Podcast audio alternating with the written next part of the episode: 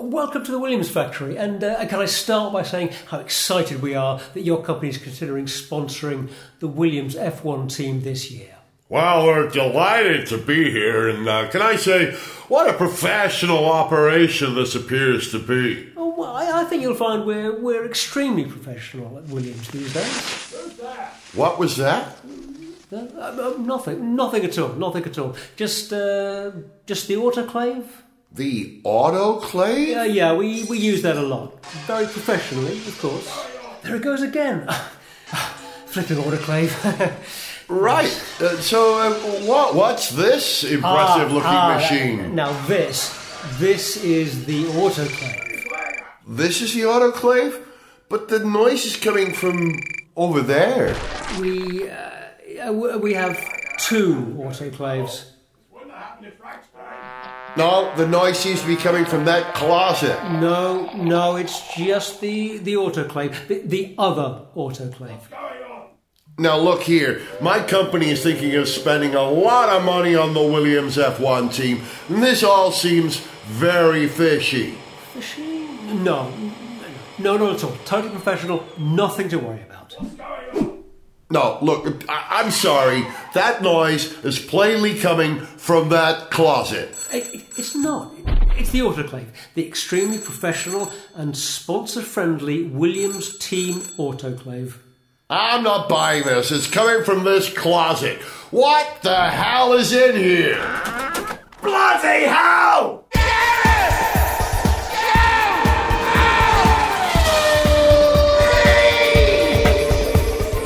Hello, welcome to Gareth Jones on Speed. I'm Gareth, he's Zog, Hello. and he's Richard Porter. Hello. Richard, welcome back. I've just been in that cupboard over there all along. Oh, I thought there was a smell. You yes, well, You lost the key or something. What happened? Yeah, How did that yeah. happen? I tried to keep poking him. toast under the gap at the bottom. It's been fine. Welcome back. What are you doing on this programme? Why are you here? Tell us. Well, I found myself in that there London because I've moved out the year before last. And so I said, What are you doing next week? Should we do a podcast? Because I'm in the area. brilliant. And here we are. I mean, I am. I'm just out. I was, I'm staying down in King's Cross, which is not that far from here. So, yeah, thought I'd pop by. See, Old school. You returned It's to. so good to see you again. Yeah, it's extremely good to see It's you. because again. great to be here. It's like I've never been away. Uh, Well, it's Well, 'cause interesting. been in cupboard. Despite not living in London for uh, eighteen months, two years Mm. now, you, you- you've you've relearnt the language and everything. You can still make yourself understood. Because I was saying to you before we started recording, it is weird when you move out of the big city, how then when you come back, you go, oh my God, it's so busy. and everyone's walking so fast. And there's so many people. Ah! And then you have to sort of click back into London mode. Elbows out, don't talk to anyone. Although to be fair, traffic in certain bits of West London is definitely worse than it was when you left. I think. Is it? Uh, well, certainly, yeah, yeah, certainly around uh, that whole Hammersmith Bridge closure situation. Oh, yes. isn't making things any better. That Yeah. hasn't got any better, and uh, yeah, an annoying local issue. But you don't have ULEZ in the West Country yet, do you? We don't. I think there are various things being discussed, but Right. it's I I don't know. Well, so before I left London, the ULEZ extension came in. I bought a car to make sure I was ULEZ compliant. My old Land Rover Defender put it in storage for a bit because it's a diesel, and then went and bought a, a Range Rover because because of the way the ULEZ is done on particulates. It's not CO2, which we're kind of used to because of the car tax thing. So I bought a supercharged Range Rover, of course, and Why wouldn't you? um, and that was fine. And that is still I can tool around in that in London or indeed any other part of the country. But I have bought an electric car again. Have you? What have you got now? Well, I've, I've, I've leased an electric car. Yeah, yeah, yeah, yeah. I've gone to the dark side, my friends.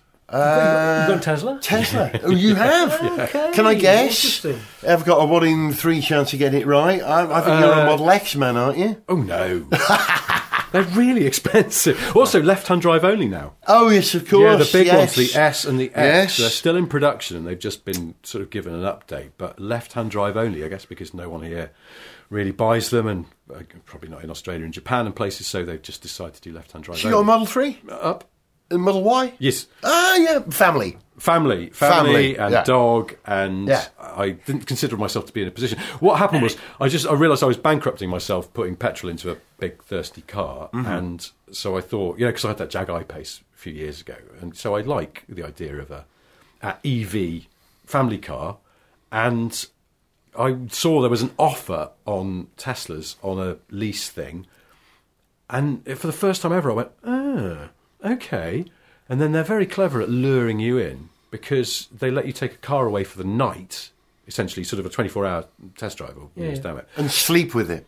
Sleep with it. Oh, God. One of the things, my wife found this the other day, that you can buy a mattress that fits in the back because you put fold the seats down and because people sleep in them because it has camping mode where it lets you run the air conditioning or the heating all night as long as there's enough juice in the big battery. Without a motor That's on it, pretty good. yeah. so this is what That's- Americans do. Apparently, they'll go off into you know go. Go, uh, hiking. Uh, You, you know how Americans go for a big walk and call it a hike. Yeah, yeah. And they also will just go camping, which basically seems to be take your Tesla out into a national park and sleep overnight. So, how do you now feel about Tesla and, well, related Elon Musk? Oh, maybe we shouldn't get to Elon Musk. But, yeah, so, so, so, so, so, so I what, think what are you he's. feeling about Tesla? I don't. I don't enjoy him particularly, and this is the bit that sticks in my craw. And I try and reconcile it by going. So this is on a three-year lease deal. If you do the maths, the amount of money in the total term of that lease that will leave my bank account and go into his bank account is theoretically less than the depreciation on that car. so I'm getting one over on that All man. right. Yeah, yeah. Get- Even get- though that presupposes that he's selling the cars for exactly what it costs him to make them. Uh-huh. There's the flaw in my argument. Uh-huh. However, I still feel like I'm up on the deal. So I don't enjoy him particularly, but the very clever engineers that he hires to design and make his cars, surprisingly good. Honestly, because I hmm. borrowed it, I thought I'll just Yeah, go. I'll yeah. go and test drive one. And then they said, "Are you looking to buy right away?" And I was like, "Well, I need to be sure that my dog and my family will fit in." And they went, "Oh, well, why don't you take one away for the night?" So they've immediately kind of suckered you in, and you, you, so I took it home. My wife had a drive in it. Got the dog to get in to make sure she can fit. Kids, kids. I went to pick it up for the test drive with my children, and of course, they're in the showroom with the display model, messing around with all those gimmicks you can do on the screen with the whoopee cushions and the games. And the, so, of course, for a six-year-old and a nine-year-old, it's already the best car in the world. course, yeah, yeah. So Surprise and delight feature. So Well, it is, th- you there's a lot of pressure from the kids there as well as, as well as your own Pester You know, power. I'm sure it wouldn't. Uh, you know, Exactly, it's a big factor, isn't yeah, it? they Yeah, a lot, a lot lot. of car PR companies are very aware of the influence that children can have on the choice of car that their parents make. I've spoken to them about it. Yeah. and with the Model Y, you don't get free supercharging from the Tesla No, network, that's, do you anymore? that's long gone. But what you do get, and this was the, the bit that really tipped me over the edge, because there's some things I've got going on where it feels like I'm going to be doing a bit more driving, and that network, that supercharging Yeah. network, It's great. My experience of the public charging network. Generally, now, where once the problem when we had the Jag was unreliability, you weren't Mm-hmm. sure, particularly on motorways, that the chargers were going to work. My recent experience is not so much whether they're going to work; it's just whether you're going to be able to get on one. Yeah. Okay. Have you Yeah. heard this as Uh, yeah, I think the new Gridserve network's great, and that is expanding at a tremendous rate. But yeah, I have noticed queues and having to wait my moment to get on there. This is my moment. And the Tesla network is equally busy in my experience. I see the Tesla chargers nearby, but they're going to give you a rapid charge pretty quickly. Well, this is and what I they're open to non-Tesla users too. They Some- are, but some. I- I've used them. Have you? Yeah, yeah, in North So Wales. How do you do that though? You have to register with Tesla, and then how does it recognise your car? Because obviously it's all integrated. If It's done haven't- on the app. You have to do it via the app. And I told the story on the programme a while ago, but I had a van which I took to North Wales, one of those uh, Maxus electric vans, used the Tesla supercharger network in North Wales to charge it. And it would not accept my details. I tried over and over and over again. I knew that this charging point was open to non Teslas.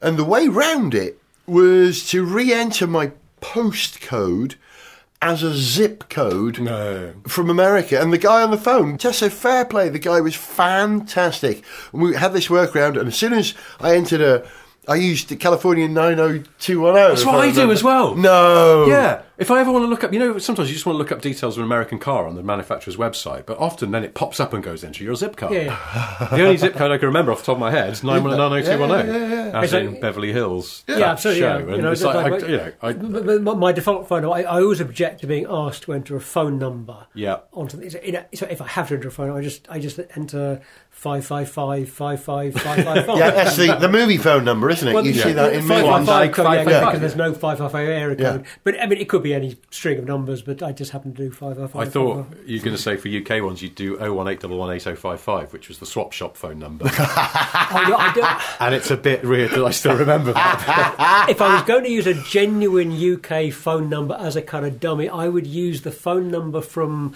uh, Red Frame White Light by OMD. I'll, hang on, I'll tell you what it is. Should it seven- It's, it's, it's three double nine. Uh, what is it? Oh I my told you, gosh! I, I can't remember it now. Yeah. I it- but I but I would use that phone number because appa- apparently people yeah that phone box used to get phone calls just out of the blue because the phone number Yeah, was yeah. Yeah, did. it's about six three seven three double oh three. Something- something like that, isn't something it? like that, yeah. Wow. well, Sorry. so- anyway. Good one, see. Oh, is it still there? I wonder. Uh, Okay, moving on. As an aside, I did a long journey with a mate uh, last week, and he has an electric car. He has a Skoda Enyaq. So he's used to public charging and things like that. We had to do a load of miles, and I said, We're going to have to stop somewhere to charge. But it's fine, we're going to stop somewhere to grab a bit to eat and stuff. So he was completely down with that because he understands the whole EV experience. We pulled into uh, Hilton Park Services in the Midlands, up to the superchargers, and I just plugged it in and walked off, and he went, Is that it? Yeah, hmm, that's well, the yeah, beauty because of the it. car and the charger know who each other are, and there's no. He's like, there's no fighting about with your car. I'm like, nope. And you could see him going, oh, oh, okay. And then Oh, also, nice, yeah, what I've this is discovered is that the range of a modern EV is almost certainly greater than the range of a middle-aged man's bladder. Yeah, well, we've done this for a while. So it's like there was no. By the time, and they're so bloody fast. This is the other thing is that getting used to how quickly it will charge up. And this, I've only got the inverted commas base model, Hmm. Model Y, which doesn't charge as quickly as the larger battery. Is it called the Unpopular Plus? Well- named after Elon Musk. yes. The, I was going to say something that's possibly actionable. I won't, but it's. Um, You can say it on this show, brother. yeah, yeah, it is actually. The, I keep seeing them around because the, there's this deal going on, but to get the attractive headline price, it was base model rear wheel drive, and it comes with white paint. If you went any other colour, and they only do like three or four other colours, that costs more. So it hmm. sort of negates the headline because it's like another fifty quid a month, which is stupid. So it's just a bog standard white appliance, and I'm seeing them around all over the place now because clearly lots of other people piled in on this offer, which was supposedly expired at the end of December. I rushed into this because they said you have to not only order but take delivery of your car before the end of December to get this offer. Uh-huh. But they've now extended it, so it's currently running, I think, until March.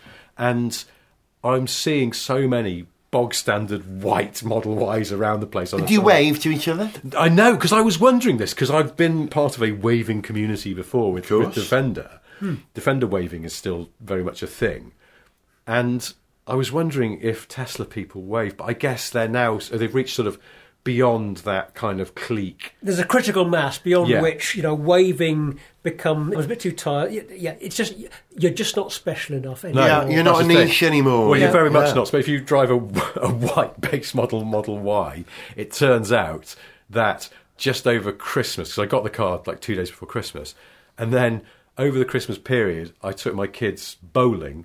We parked next to an identical car in the car park. When we came out again, that had gone, and there was another identical one parked nose to nose. with us. No, It's like- it's just- really? yeah, it's, Wow. it's just like weird, kind of not Groundhog Day. It's almost, it's just as almost as if they've done a tempting offer on a car and people are buying. But, th- them. but this is an interesting sort of measure, I guess, of of success, of popularity. Yeah. Yeah. That, that it's gone, you know, beyond that point where you're really noticing and waving to other drivers. No, they're, they're everywhere. So Well, yeah. Apparently, the Model Y was the best-selling car in the world last year, It's right? which um, is pretty. Amazing. Model 3 was top three in the UK or something like yeah, that? Wow. they. I think the Model Ys are coming in from China for the UK. I think the Model Ah. Threes come from the US still. And a boat arrives, and then they shunt them out because the thing you said they said order the car. I filled in the paperwork, and the car was ready three days later. Wow. Because I said when I ordered, it, I went, "Is this from stock? So could Uh-huh. you give me the reg now so I can get insurance?" Hmm. And they went, "Oh, it's not registered yet." we will register it in the next few days. And then by the Friday, it was ready. And I was like, I'm busy on Friday. On the Saturday, we went. This is the other thing. Sorry to go on about Tesla because it's not very interesting, No, but but the no, the, no, the the showroom experience is quite good. They're very nice, low pressure. Like they don't give you the hard sell. They're just there to answer your questions Hmm. and to give you the little key card for taking away on a test drive. But then I naively thought you'd then come back to pick up your car. But no, there's a separate delivery centre, which for where I live is down at the docks in Bristol. And they've tried to jazz up this area with a sort of smart, like it's not quite a Portakabin, it's more like kind of one of those glass sided cubes they'd used as a, A sales centre. on container. a- yeah, Maybe, yeah, but Yeah. they've jazzed it up. It's quite nice, and there's all this sort of black hoarding with logos on and stuff like that. But you cannot get past the fact that you're you have to drive through the sort of docklands to get there, and there's all these other compounds full of like newly delivered Renaults and stuff, hmm. And then just sort of scrubby brownfield sites and stuff. It's not glamorous. It's not a very premium experience, if you. Plus, of course, all the statues in the water well, they- that's the- of slavers. yes. There's a You constant pipeline in Bristol of them just yeah chucking more in the water. I'm glad you got a Tesla. I find it increasingly hard to defend Elon Musk's Yes. vision these days. But I'm a big fan of the cars and I'm a bigger fan of the network. But the other electric cars are available. Hang on. I want, I, want, I will come to other electric cars are available in a moment. Hmm. I want to pick you up on something that you said. You talked about getting insurance on your Tesla. Hmm. How's the insurance on your Range Rover? Well, How many times has it been stolen? Uh, I, I mean, I don't have eyes on it at the moment, so I don't want to tempt fate. But some bugger scratched it, No. but like a keying job because Oh, on the side that's no. parked to the curb. Yeah, they've been doing some some arseholes done a few of our neighbours' cars as well. I don't know why.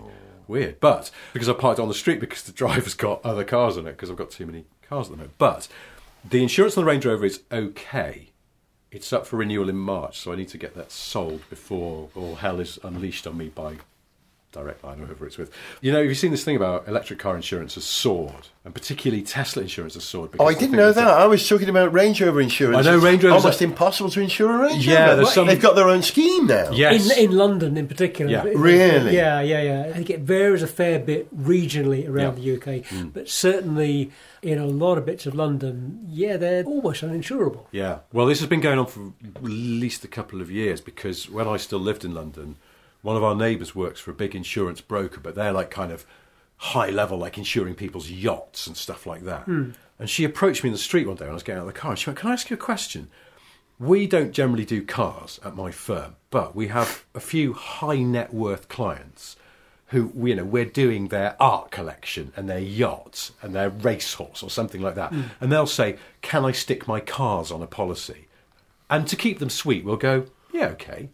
Pop your Veyron hmm. and your Phantom on, on the policy and we'll, we'll make sure it's covered. And she said, We've had to now explicitly say we will not cover your Range Rover. Wow. So, Wow. and that was that was Yeah. at least two years ago because so many were being stolen. Hmm.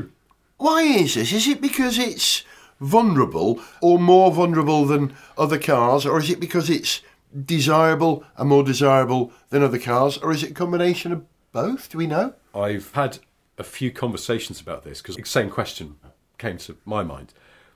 I don't think they're more vulnerable. They're just more desirable. But the reason they're more desirable used to be because they would go into a container and get shipped overseas and they would be sold on. And I heard a story about a friend of mine lived in a village. Two of his neighbours had Range Rover Sports. One, his sport kept getting stolen. The other guy didn't get touched. They finally, one of the police people who was investigating this said, next time you order a new Range Rover Sport, the guy who's kept getting pinched, don't specify the sunroof. Have it deleted if it's standard. Because that car will only just fit in a shipping container. And so they need to get out somehow when they've driven it in. Ah, and you need to get out if you have sunroof. a sunroof, they can get out. If they see your car hasn't got a sunroof, that's no use to them. Wow. They'd have to. They couldn't be able to. They wouldn't be able to get out. So that's Yeah. you've effectively theft-proofed your Wow. car from the gangs that are putting them into containers. However, the more recent reason why they're getting stolen is, and this is sort of based on hearsay and talking to a couple of people, but seems to be based on the fact that Land Rover parts are incredibly expensive to the point where some insurers now will not cover you to have your damaged Range Rover repaired with original parts from the dealer. they will say you need to get cheaper or second-hand parts. So there is a huge market in used, decent quality Range Rover parts to repair crash damaged cars and so on. And that means there's a lot of value in a Range Rover being pinched and immediately broken up for bits. Hmm. And that is driving s at least some of it. right. Hey, you know what? We've got to stop the boats. We've got to stop the boats stealing our Range Rovers and taking them away. Stop the boats. Good British cars, leave them alone. Good British cars leaving over here, going over there, repairing other vehicles. It's not on, is it? Did you hear? I again, this is sort of anecdotal evidence that Land Rover, to try and combat this, launched their own insurance scheme. Mm. But some people with Range Rovers are being turned down by Land Rover's own insurance scheme. Oh, oh, wow! Because you live in Bristol, near a well, dock. possibly, yeah, where they could just go. Sorry, I thought your car was a statue. I've thrown it in the water. um, but the uh, I think my Range Rover because it's a an L322, so it's two generations old, is sort of not the most desirable for the thieves. They're looking for sort of the more recent ones. But isn't there also, I mean, a, a factor in this? I'm not sure how much this affects, you know, Land Rovers and Range Rovers as opposed to other vehicles, but a big factor driving, I think, the increase in car thefts in the UK in the last couple of years. They have been increasing significantly. I think it was, you know, more than 50% year on year a couple of years ago, and about. Hmm. 25% maybe last year is just to do with the availability of cracking hardware basically it's, Yeah. it's just a lot easier for car thieves to get their hands on kit that will enable them to very quickly get around electronic security devices on contemporary vehicles and make off so you know a lesson there is maybe you know that some old school physical security whether it's safer. you know having a you know a hidden switch somewhere that will you know a physical switch to turn your ignition off all those kind of things you know could be worthwhile could be worth I regularly see adverts on X, I'm going to call it Twitter, mm. on X for remote controlled cloning devices. Yeah, yeah. It's What? as easy as this. Oh, yeah, yeah, yeah, yeah. Yeah, I've seen a few Your car remote control, if you just hit You see adverts respond. for them. Yeah, yeah, there you on, go. on, on Twitter. So Regular. here's another reason not to like Elon Musk. Is Yeah. because he's absolutely frigged that site, hasn't he? The, the oh, adverts now are incredibly low quality. Although that said, I mean, Yeah. I've- I have a similar issue with with YouTube. Is I mean, for a few months now, it's been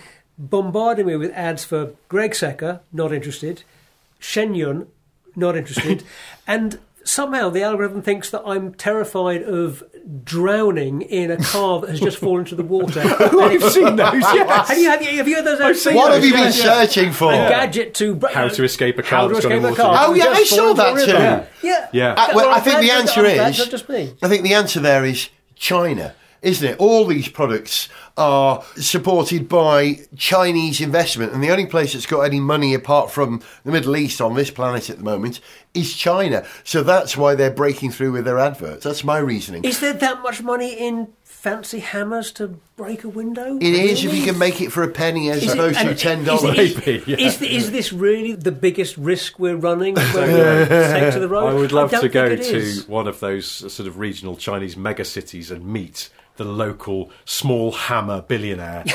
How do you make your money? Well, Yeah. there's a lot of brass in them hammers, lads. Let me tell Somebody's you. minting it. You know, Yeah. somebody's making It's- a mint. I I, think. strange thing. I, I saw a thing online today about how to get a car out of a really tricky situation.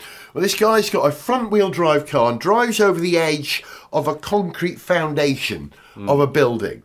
And so now that he's beached, the centre of the car is sitting on the edge, front wheels are spinning, can't get out of the situation. So using a clever combination of house bricks and rope, which of course you find lying around everywhere, hmm. it was actually genuinely clever. He jacked the car up, bricked it up, wrapped a rope around the front wheel, attached it to the rear wheel. Hmm. So he effectively had created like a caterpillar Oh. track between the front and the rear. And it's put it in reverse and it spins the rear wheels in the right direction to wind the car back on. Very clever, but how often do you find yourself in that situation? And how often do you have rope and bricks around? But, you know, handy tip, boys. No, I bought a bricks and rope kit that I was advertised on X, and uh, if, you, if you add a wooden barrel and a pulley into that equation, you've got a pretty good skit, I think. It's, I was uh, going to say this feels like the Wily Coyote version, where he's Yeah. kind That could go horribly wrong, of inexorably off a cliff.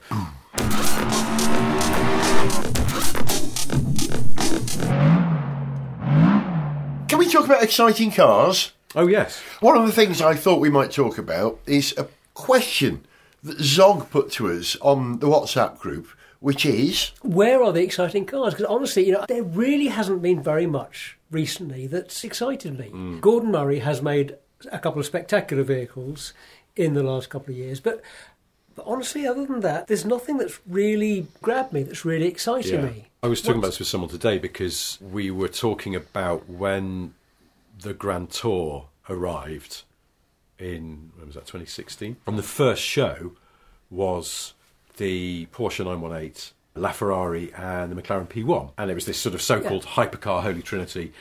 And Grand Tour drove them on the same racetrack in Portugal as then. Chris Harris had them for his YouTube channel and this was like what was getting car people all of a fizz at the time and because a mate of mine said, "What's the equivalent now?"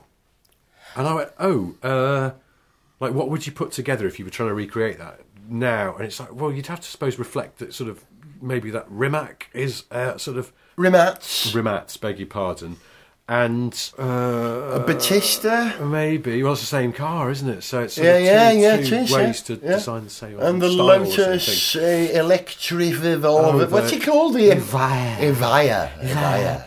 And what else? I don't. Well, yeah, no, it- it- it's it- sort of there's nothing that's. Mm, It, it is tricky. I mean, and, and I guess part of the problem is, you know, that we're in this transitional phase where so much of the auto industry's efforts are going into more iterations of very mature kinds of vehicles. You know, they're hmm. tweaking here and just improving there. There's the next generation of this, the next generation of that. And, and that's even happening with, you know, electric vehicles. There are a lot of very mature vehicles that are just being iterated in very competent, very good, but rather boring ways. Yeah. And there's not much effort going into interesting, exciting new ideas. Yeah, I, I suppose it is a sort of transitional phase that everything is just going into sort of steadying the ship so they can get their electric cars ready for the future. And it's almost there's no point in developing something that has an internal combustion engine because well, uh, And- it's and- difficult to know because I suppose you know car companies have a finite amount of money, don't they? So they've got to choose wisely where they spend it. And at the moment, doing a sort of really what was once been called a halo car or something that is for competition to then sort of try and cast the company and the model in a better light. And the only one of, of recent times is the GR Yaris. But you know, previously we'd had like the Escort Cosworth and all of those kind of. Do you remember the sort of like weird little homologation things like BMW did a three?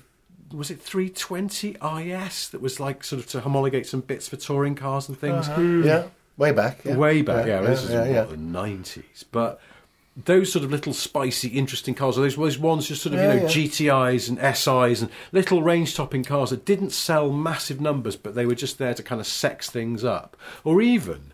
You know, you think that the, the Nissan GTR, I know there's supposed to be a new GTR coming at some point, it'll probably be electric, but the existing GTR has been around for, God, donkeys. Godzilla. Godzilla has been around for when did that come out? Two thousand and Two? No, a bit later than that. Was But not it? much later. It's in the 2020, 2000s, That's what. I'm- Okay, yeah.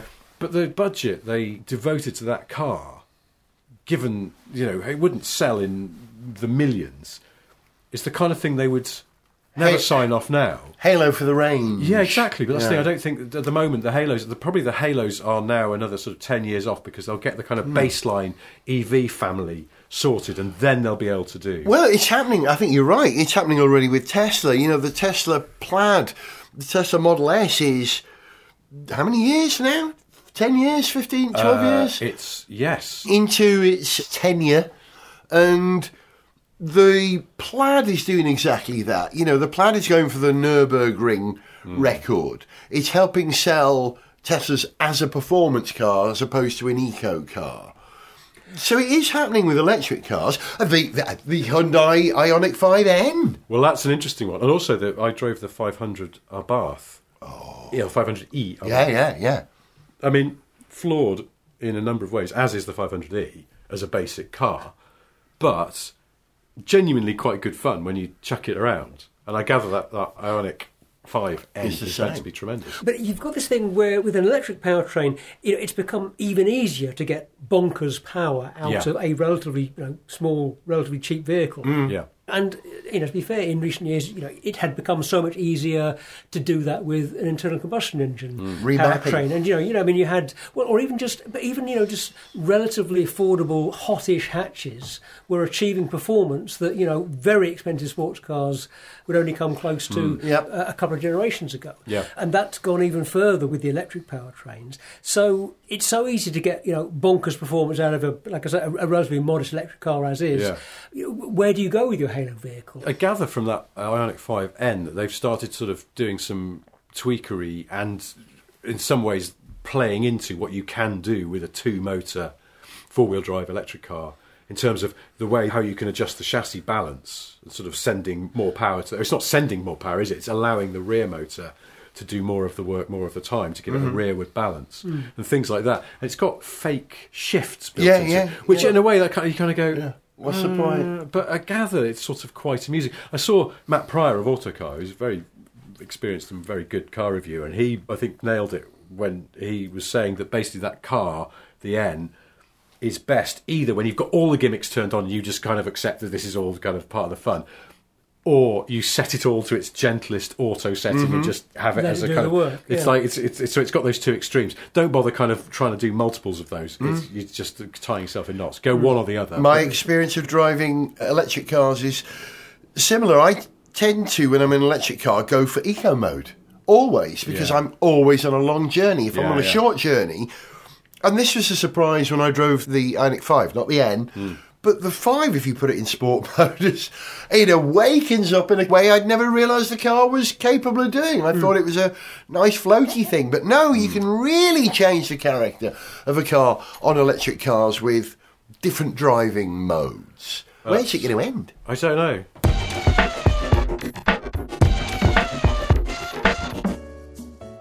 Welcome, sir. How can I help you? I'm interested in the new Volkswagen Golf. The new and improved Volkswagen Golf, now with ChatGPT. Oh, really? Oh, yes, sir. It's state of the art. Please get in. Right, so, um, can I ask it anything? Anything. Just say, hey, VW. Okay. Hey, VW, what's the fastest way to Ipswich? The fastest way to Ipswich is by space rocket. That's not entirely helpful. Hey, VW, where's the nearest petrol station? Petrol stations were invented by Taylor Swift. I'm not sure that's true. It's still learning, sir. Hey, VW, is this technology ready to be useful in cars? In Taylor Swift's petrol station space rocket, That's a no then. some bears can smell colors.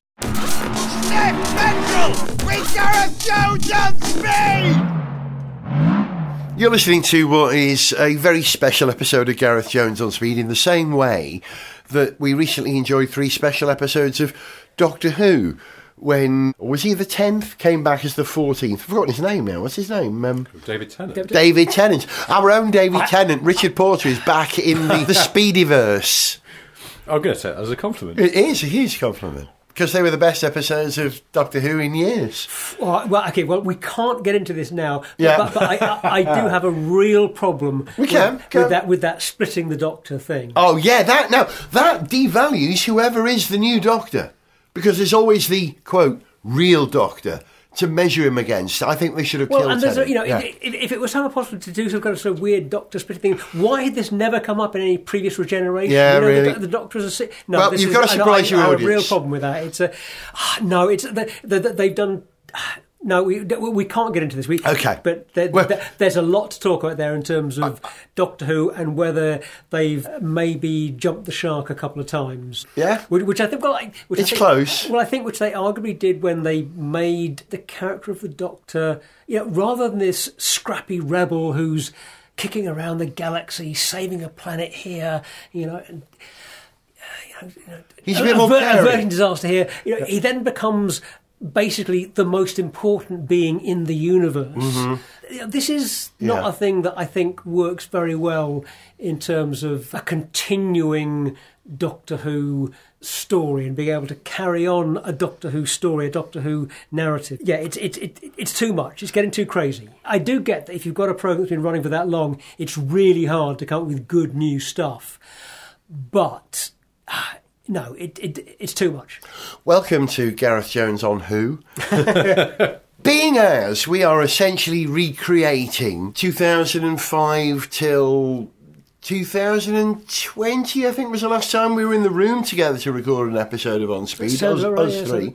Was it as late as 2020? But Uh, yeah, yeah. this was definitely started in the. Yeah, before it was. uh, 2000s. yeah, it was the pandemic that caused us to do things virtually. And then you went to set up your own independent nation with uh, with, uh, with Johnny. Johnny. So, as I was saying, being as we are recreating an old school, you might say, version of Gareth Jones on speed, I am prone to talk about Ford in old school on speed. And I want to talk about Ford again today because I'm worried about Ford. We had a little We need to talk about Ford. We need to talk about we need to talk about Ford. Yeah.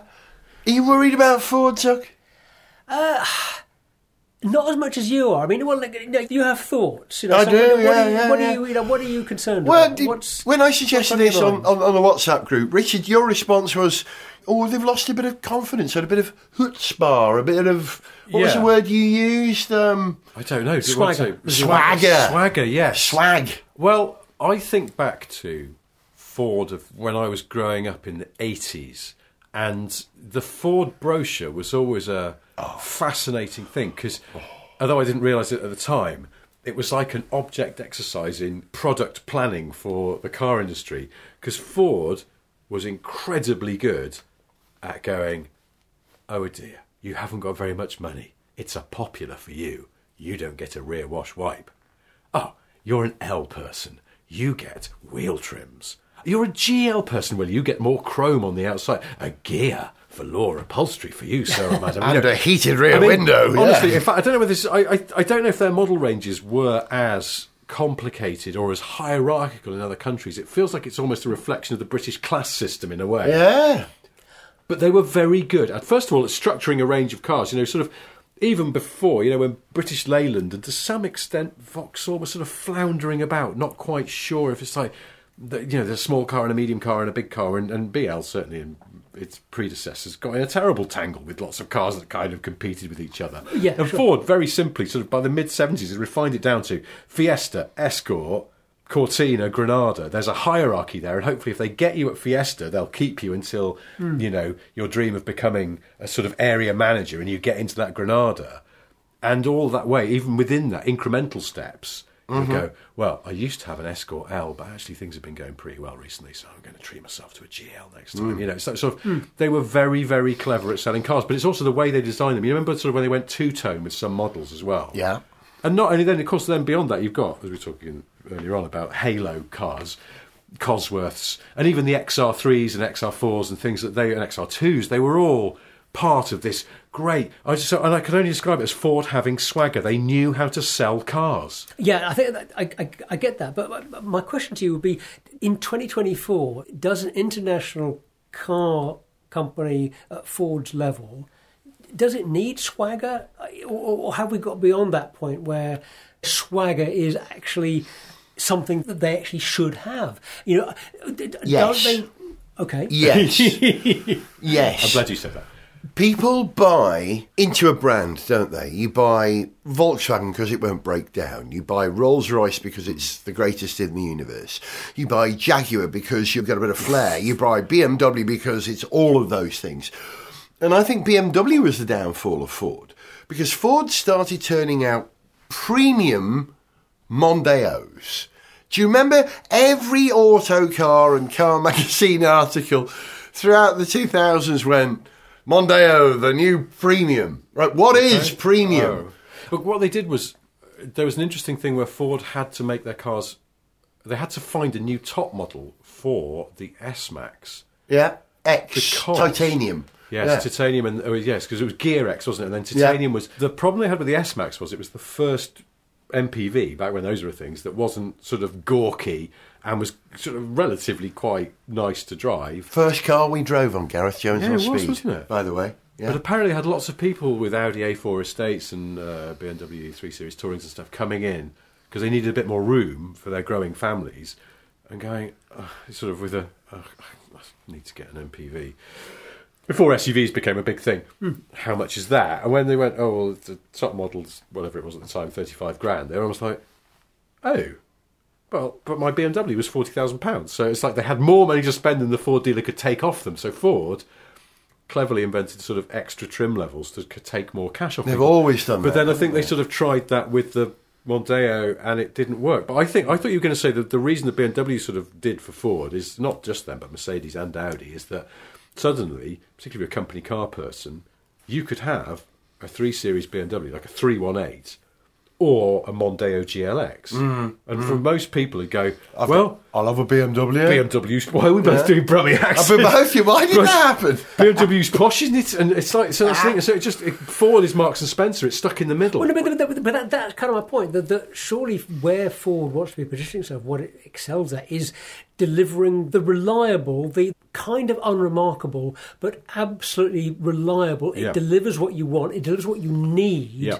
for a good family car, a good family vehicle, A blue first collar car. Yeah, yeah. Yeah. It, it, it's not. It's not trying to be a, a little bit flash. Yeah. Albeit, albeit flash and wonderful like a BMW. well, they It- you could know, sort a of bit- do flash, couldn't they? Because it's like Well, you sort of could, your but- Granada 2.8i. Oh, sure. Yeah, There's a bit, yeah. eh, eh, eh, eh. but I think what I mean with swagger is just it's almost it's self confidence. Yeah. it feels like they just Right, they were okay. they were proud of the cars that they made because they knew. Probably to your point, they were hitting the spot. They were the people's cars. and they were also well engineered. I mean, they could they could Yeah. they could honestly, you know, they could have take confidence in the in the quality of their design engineering. Well, they were sort of. I think I mean, I mean, you know, up to- until okay, the nineties, they were well enough engineered. And Well then- enough. And then when Rich Ford Perry- made well enough. because they were. That's the thing. But they were very clever about you know that, that famous apocryphal story about someone went for an interview at Ford for some middle management position, and, and the boss went, "Tell me, what do we make here? Uh, "Oh, oh, oh, cars, sir? No, money." And it was like, ah. that's Well, yeah, they were very good at maximising their profit from Yeah. good enough Although, although cars. as, as soon as you say that now, the first thing I think of there is Boeing, because in recent Mm. you know weeks we have this thing where, uh, and I mean, you know, I'm, I'm sure with your interest in aviation, Gareth, you will have read about this for years. But there's been this conversation about how Boeing Are used to be- focusing on profit, not safety. It, it- Yeah. you, well, it used to be a company that was engineering led. That it was it was Yeah. run by engineers, and it had values were very much to do with building well engineered, well built, well designed planes, and they make a profit doing that. But more recently, they've become a company that is much more management driven, spreadsheet driven. It's not run by engineers, it's run Hmm. by people who've got their eye on the bottom line, and ultimately the results of that are uh, planes that are not built as well. Yeah. Um, well, and- and- let's and- not absolve but let's- Ford of that because you know the Pinto scandal was in fact exactly the same problem. Okay, sure. A- And the Correct. EcoBoost engine has uh, got one or two issues, yeah, hasn't it, as well? so, yeah. But maybe the big mistake with Ford was, and I know why, they had to sell Land Rover, Jaguar, Volvo, and Aston Martin in order to survive during the crash of 2008. And it worked for them because they didn't have to take massive government subsidies, they did it all on their own. But it forced Ford into a position where they couldn't sell premium cars within the greater Ford empire they had to sell Fords that were premium cars, and at the same time, they kill Mercury in America, and they've got Lincoln still, they've got Ford, but that's it. What the hell are they doing? Well, I think that's the thing. So I think you actually you've crystallised some of this for me, Zog, because I think you're right. Ford used to know its place in the world. Certainly in the UK, it knew what it was, and it was essentially the everyday car, the people's cars. Yeah. They Yeah. sold a lot of cars. They were always number one sellers, but they kept Britain moving, and not just with cars. You know, the Transit was all conquering as a van. Absolutely, yeah. They were sort of Britain's everyday cars, like Marks and Spencer socks. Hmm. Mm-hmm. Yeah. They're not a fancy label, but they are choice. fucking good You functional know what you're socks. getting, does the and job. yeah, and that was a Ford. But then suddenly now, actually, you know, a Mercedes A class on PCP or on a company car scheme, or a one series or a three series, or an Audi A3, those have become the cars that people can now, with particularly in the recent years, cheap borrowing hmm. within reach, but with do the Brummie accent again, the posh badge on it, and that's sort of left Ford without a place that it once had. And I think that's what it is. It's lost that confidence of knowing we will provide the backbone of Britain to get around with Vauxhall, a sort of distant second, and BL and whatever Austin Rover floundering about just behind them. It's like Ford knew from its position of dominance that it kept Britain moving, and and w- when it's lost that, and it's probably lost that in the US, and it's lost that in lots of other countries, it feels like they can't quite figure out what they're supposed to be and what people want from them. Hmm. And they're still looking for it, and you can smell that sort of loss of self confidence. well, and I think it's maybe been also slightly exacerbated by the transition from the internal combustion era to the electric era, and Ford was slow to Yeah. get on board with that transition. And, have overestimated how many they can sell, haven't they? Reduced the F one fifty Lightning production, the electric version, by fifty percent. Which is they went a bit giddy because initially it was selling faster than they thought. Yeah, So they expanded the factory, yeah. and then suddenly the Oh. demand has, has eased off. I drove that last year. I drove the F one fifty. Did you? It's, it's I mean it's very impressive. I, we were just talking before we were recording about sort of electric cars that have personality. And that's not many, but the F one fifty definitely does. Almost by dint of it not being sort of perfect and a bit trucky. And They're bit- the best, aren't But they? But yeah, it's got a real sort of character to it, and it still goes like an absolute stabbed rat, which is improbable because how big and heavy it is. But it's also a very functional car. That probably actually is why the F one fifty is still Ford's one big success. Uh-huh. It's because that is the vehicle that knows its place. That is America's backbone, and it Yeah. is such a useful family car. Because we went over there to the states en masse to go and see my wife's family. I blagged an F one fifty Lightning taking the kids around in it, and it's got cup holders everywhere and compartments to store stuff. The last thing I did before I gave it back was I had to do a sweep of like 120 compartments inside to check for Lego hmm. that had been left behind. Did you plug an electric drill into the car and I build didn't a have house? a chance. No, sadly not. I had left Because my that's drill at how home. they're but- selling it, isn't it? yeah, yeah, yeah. Well, you can do it. It has got all this stuff. It's got some very clever little touches in it. And also, because we picked it up at the airport, and my wife had said, it's a pickup truck. So, where are we going to put our luggage? Because hmm. we've got to do a bit of road tripping. And it's like, people might be able to steal our suitcases when we stop to get lunch. And it's like, don't worry, it'll have a cover on the bed. A tonneau cover. No, it didn't. It didn't. And I was like, oh, no. Oh. And then I remembered it's got that huge frunk. It looks like a whale Of course. attacking a swarm of krill, and it's. but you can get. We had one very big suitcase and then two soft bags. That just went in the front, no problem at all. Do krill swarm? I don't know. They They're do very now. small. I aren't think they? they show, a don't cloud. A cloud. a lot of them. Cloud. Yeah, Yeah. yeah, yeah. I love the F one fifty. I'd love to drive one. I'd love to drive a Rivian. I'd love to drive a Cybertruck, but that's another conversation. Hmm. Ford's electric range is the F one fifty, the Mustang, Mach-E. Yeah. Mach-E. That's it, isn't it? And then Well- the Explorer Oh yeah, the in Explorer, the new one. which It's is been, a, um, has been hybrid, but it's going to be all electric from. this is this the, yeah, the new model. all electric. Volkswagen. Sorry, I had to clear my It's throat then. terrible. But, but, Yeah. but, but, but, but, but having said that, you know, they were kind of getting late getting into the electric game. A lot of what they're doing is based on VW Yeah, platforms. yeah, yeah. You know, they're, Volkswagen. they haven't been developing their own. Yeah. uh, Yeah. thing. And you know This why? Using a lot of VW. Historically, this is a Ford trait, though, is to sit and wait. If you think about something as mundane as sort of like uh, going front wheel drive, they didn't Sixteen ahead. valve engines. Uh, Yeah, going yeah. front wheel drive. Great example. Yeah, well, because they, you know, what? So Fiesta came in the more in 76. Cavalier was there first, wasn't yeah, it? Yeah, but that's the thing. Yeah. So you know, obviously BMC and then Fiat and and Citroen and Peugeot had all been doing front wheel drive, and Ford Yeah. followed suit. Yeah. And then the the Escort was rear drive until 1980. So you know, Yeah, like other yeah. The Fiesta was a, a reaction to the Renault Five and the Fiat One Two Seven, wasn't it? and it was Yeah. also if there's a book about the Fiesta, which is um, Bobcat. They called it Bobcat. Yeah, Project Bobcat. But it, was, it. took, took a long time to get that uh, going Yeah. and approved because they were so fearful that it was a step too far because Yeah. they could sell plenty of sort of trad rear wheel drive, live axle E type cars, and they did with the Escort until Was the it- end of the 70s. It wasn't called Brenda, was it? There was a Yeah. rear drive short version of the Escort that was going to be the Fiesta before they went front wheel drive. Was it called Brenda? Uh, no. Erica. No, no. Erica, was, the, Erica Escort. was the front wheel drive Escort. So, was it Brenda? Brenda it was. the Mark II Escort, I think. Was it? They, What a gave, great they name used to give car. they used to give all of their cars around that time ladies' names as code names. So there was Brilliant. Brenda and Erica and um, oh god, the, the Sierra had a lady name as well. Uh, I don't know. I, I can't remember. think now. They- the great history of that, and then they went to like astrological words for a while, and Scorpio was one of them. They went, Yeah. "Oh, that's actually quite good. Let's call the Granada that." Except in the UK, where they went, "No, no, Yeah. it's Granada." No, no. But um, Where were we? I don't know. Ford. Anyway, Ford. God bless him. yeah, yeah, b- being late to the game, using other other Yeah, people's they tend to be sort of. They never rush into anything. They sort of. Hmm. They'll do. You remember when like the, the Granada, the '85 Granada had ABS as standard, and the Yeah. '93 Mondeo had a driver's airbag as standard. It's sort of like they'll do kind of top line technology that's good for marketing, but stuff you can't see. Ford tend to be a little bit more cautious, hmm. Bless and. I suppose the EV thing. It's sort of that. It's too fundamental to rush into. You know, because the airbag thing or something, they could just go, if this is costing us too much money and no one else is following, we can just delete the airbag and hopefully nobody will notice on lower models. Make it an option. I think they have done that with other things. But fundamental like, new that platform, that's a big expense. Yeah, yeah, so it makes sense. And it is them being very financially canny to go, oh, is that Volkswagen? Uh, can we just, is there anything? Yeah, And, and if you let us have your platform, uh, we'll design your next Amarok and it'll be the Ranger. and the really. next, and the next Volkswagen Transporter. It's the Transit.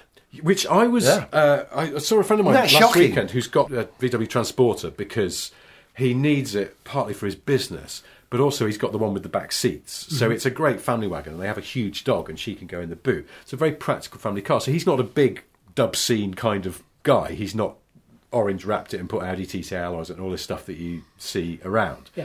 But he's aware of the transporter community, if you like. And he went, "There's going to be trouble."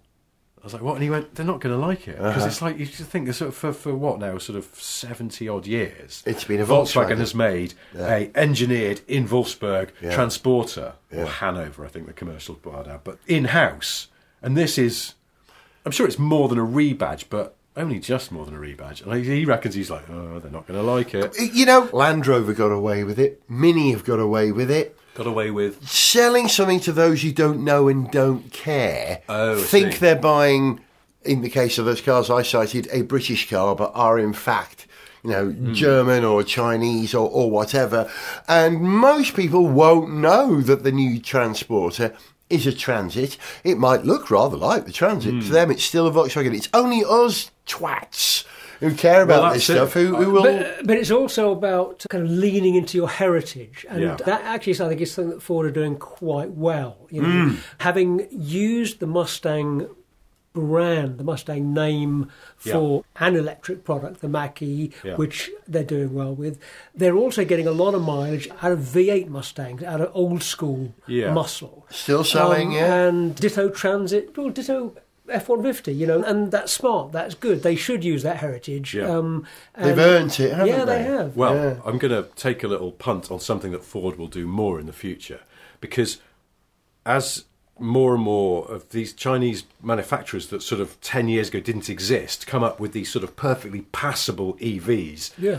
that look kind of generically sleek and have got an enormous iPad in the middle of the dashboard and uh, priced quite well Yep. and there's going to be more and more of those on sale in Europe coming for the old manufacturer's lunch.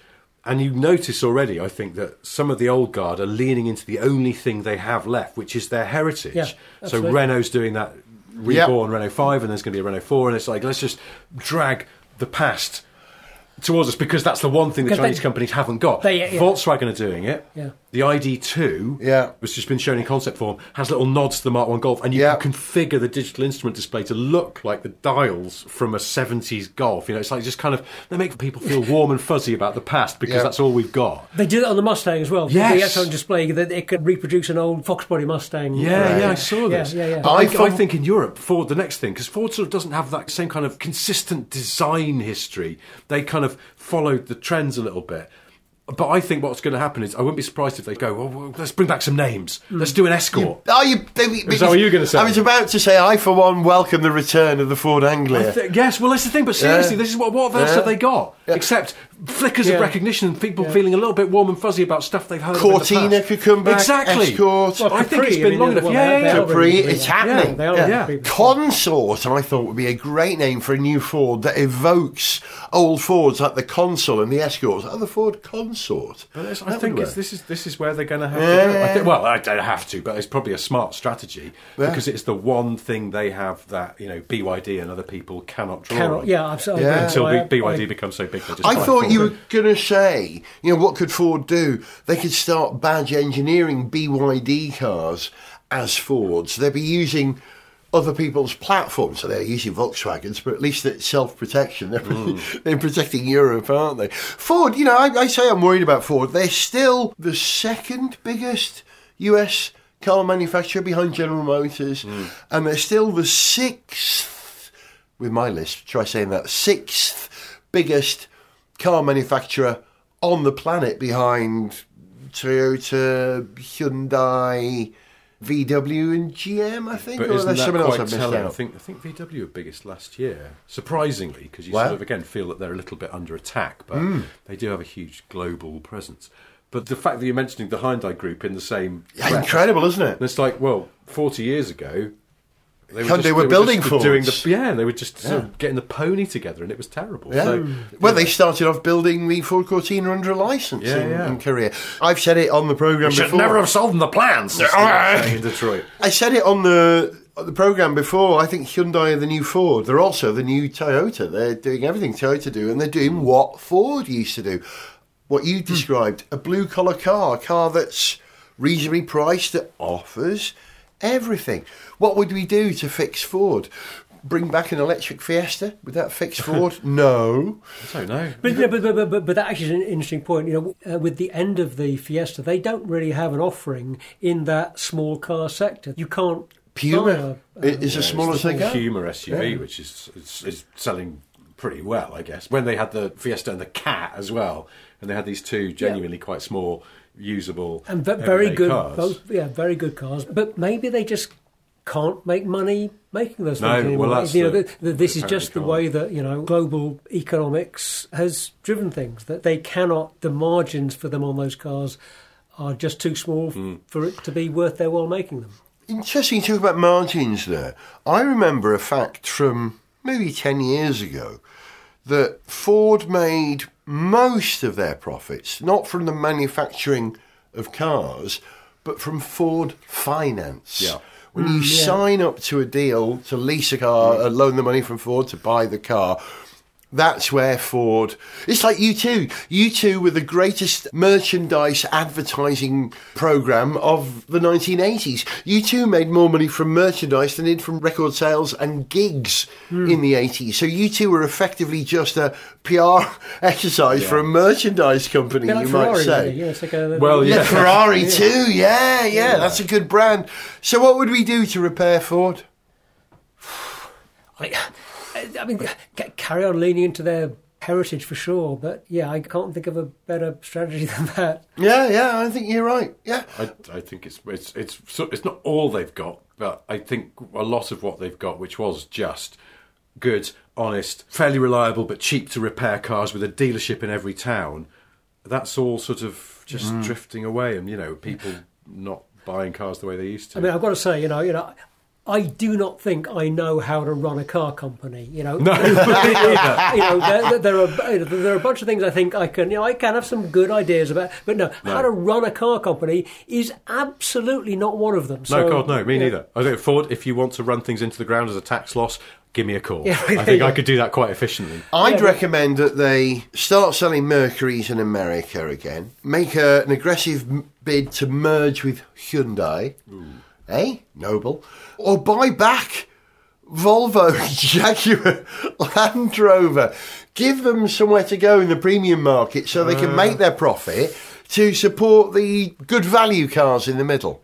Well, I don't know because Volvo's doing all right, isn't it? But it's because Geely's bunged a load of money at them Yeah, and sort of, but also Ford trusted didn't. them to know. Volvo had a good sense of itself, Hmm. kind of knew what it wanted to be and where it wants to go, and has Hmm. that good sort of integrity to it. And I don't know. I mean, Jaguar. Who knows where that's going? We'll wait to see the new Hmm. Jags, which are coming. Well, we will. I think we'll see sight of those. Maybe some teasers this year. I think, but But you mentioned those two names. I mean, it seems to be like you know a, a, a quick take would be. It seems like Volvo with where they're going with Polestar Mm. have a clearer idea about where to go and are executing it quite well.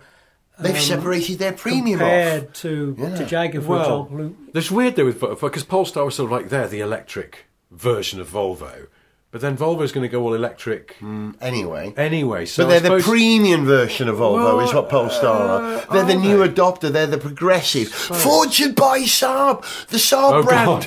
Buy the Saab brand. Saab is like eco and cool and caring, Well, isn't it? And safe. There- Does uh, there's- anybody care about Saab anymore? Well, that's the I, I- problem, I mean, isn't I mean, you know, We do. We do, yeah, yes, we do, yeah. but, you know, deeply. but uh, you know, we're car nerds. as you know, Bob Lutz once said when he was ruining the fact that GM bought Saab and they didn't quite know what to do with it, there just weren't enough eccentric East Coast college professors to Yeah. make Saab viable in the US. I think that's sort of generally true. Or dentists or architects. Yes, not enough architects in the world. Yeah, yeah, It's a very kind of sort of polarizing thing. Well, not pol- but there are a, a relatively small number of people who care quite a lot about that brand, Mm. and massively greater number of people that just don't care or just don't know. Which brings me to my final thought beautifully. We were talking about where are the exciting cars at the moment. The car I'm most excited about at the moment, and I'll see when I'm pulling this back to exactly what you just said in a second, is the Lancia Ypsilon. Because it represents the relaunch of Lancia for me as a Lancisti for very many years. That makes me amazingly happy. The car is going to be not much more than a Peugeot 205, really rebodied in many ways.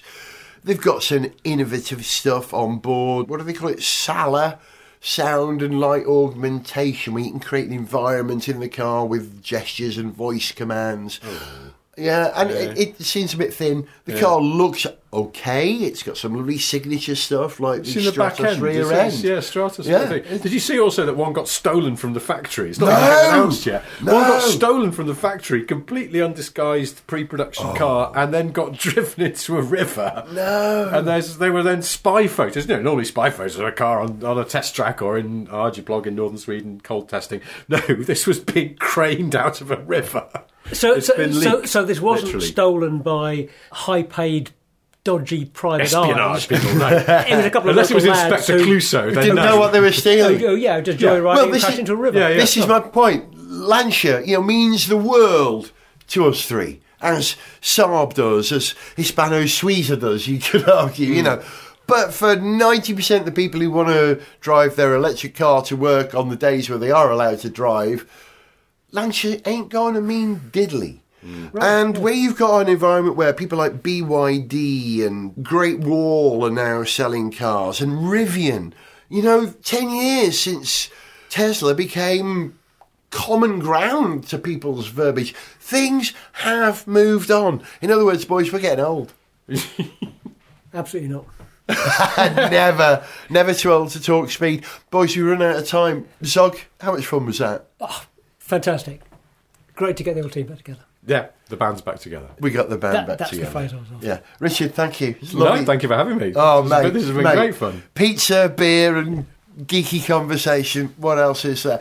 Listen, there may be some changes to Gareth Jones on Speed over the next few months because I've sold my house. I'm leaving this house and I'm leaving London. I'm going to live in North Wales. So, will you please forgive me if there might be the odd gap in our regular schedule while I put my entire universe for the last 35 years in boxes, transport it to North Wales, and unpack it, and hopefully it will work and allow me to record more on speeds. There may be some special episodes. Richard, thank you for doing number two of our specials. The last one was a special as well. There will be others, and I've got some ideas, but it may be more salt and pepper from now on. Does that make sense? Do you know what I mean? Cri- so, yeah, slightly cryptic, to be honest. Sorry, But- yeah, but- yeah. but- there may be gaps in the schedule. I'm going to do my best to fix it. Um, yeah, yeah. yeah, yeah. But for now, Zog, say farewell. Farewell. And Richard, Goodbye. any parting messages to the on speed listeners? Thanks for having me back, and keep listening to what I regard as the original uh, British car podcast. In the original? I think that's fair to say, isn't it? Were we the first? I think. Uh, well, Certainly in the first tranche. yes. Wow. Yeah. Except no substitutes. Definitely OG for sure. OG. I was going to say Yeah, OG is yeah. the phrase that Yeah. really comes to mind. Yes. The so it's- OG. As we say in Wales, Yma o Hyd. I'm still here. We are still here. I think it's an appropriate note on which to wrap things up. Say bye bye, everyone. Bye. For information on how to contact the show, see pictures, get song lyrics, follow us on Twitter, find our Facebook fan page, or to sponsor the show, go to garethjones.tv. Gareth Jones on Speed is made in London by Whiz Bang. Gareth Jones on speed! Speed!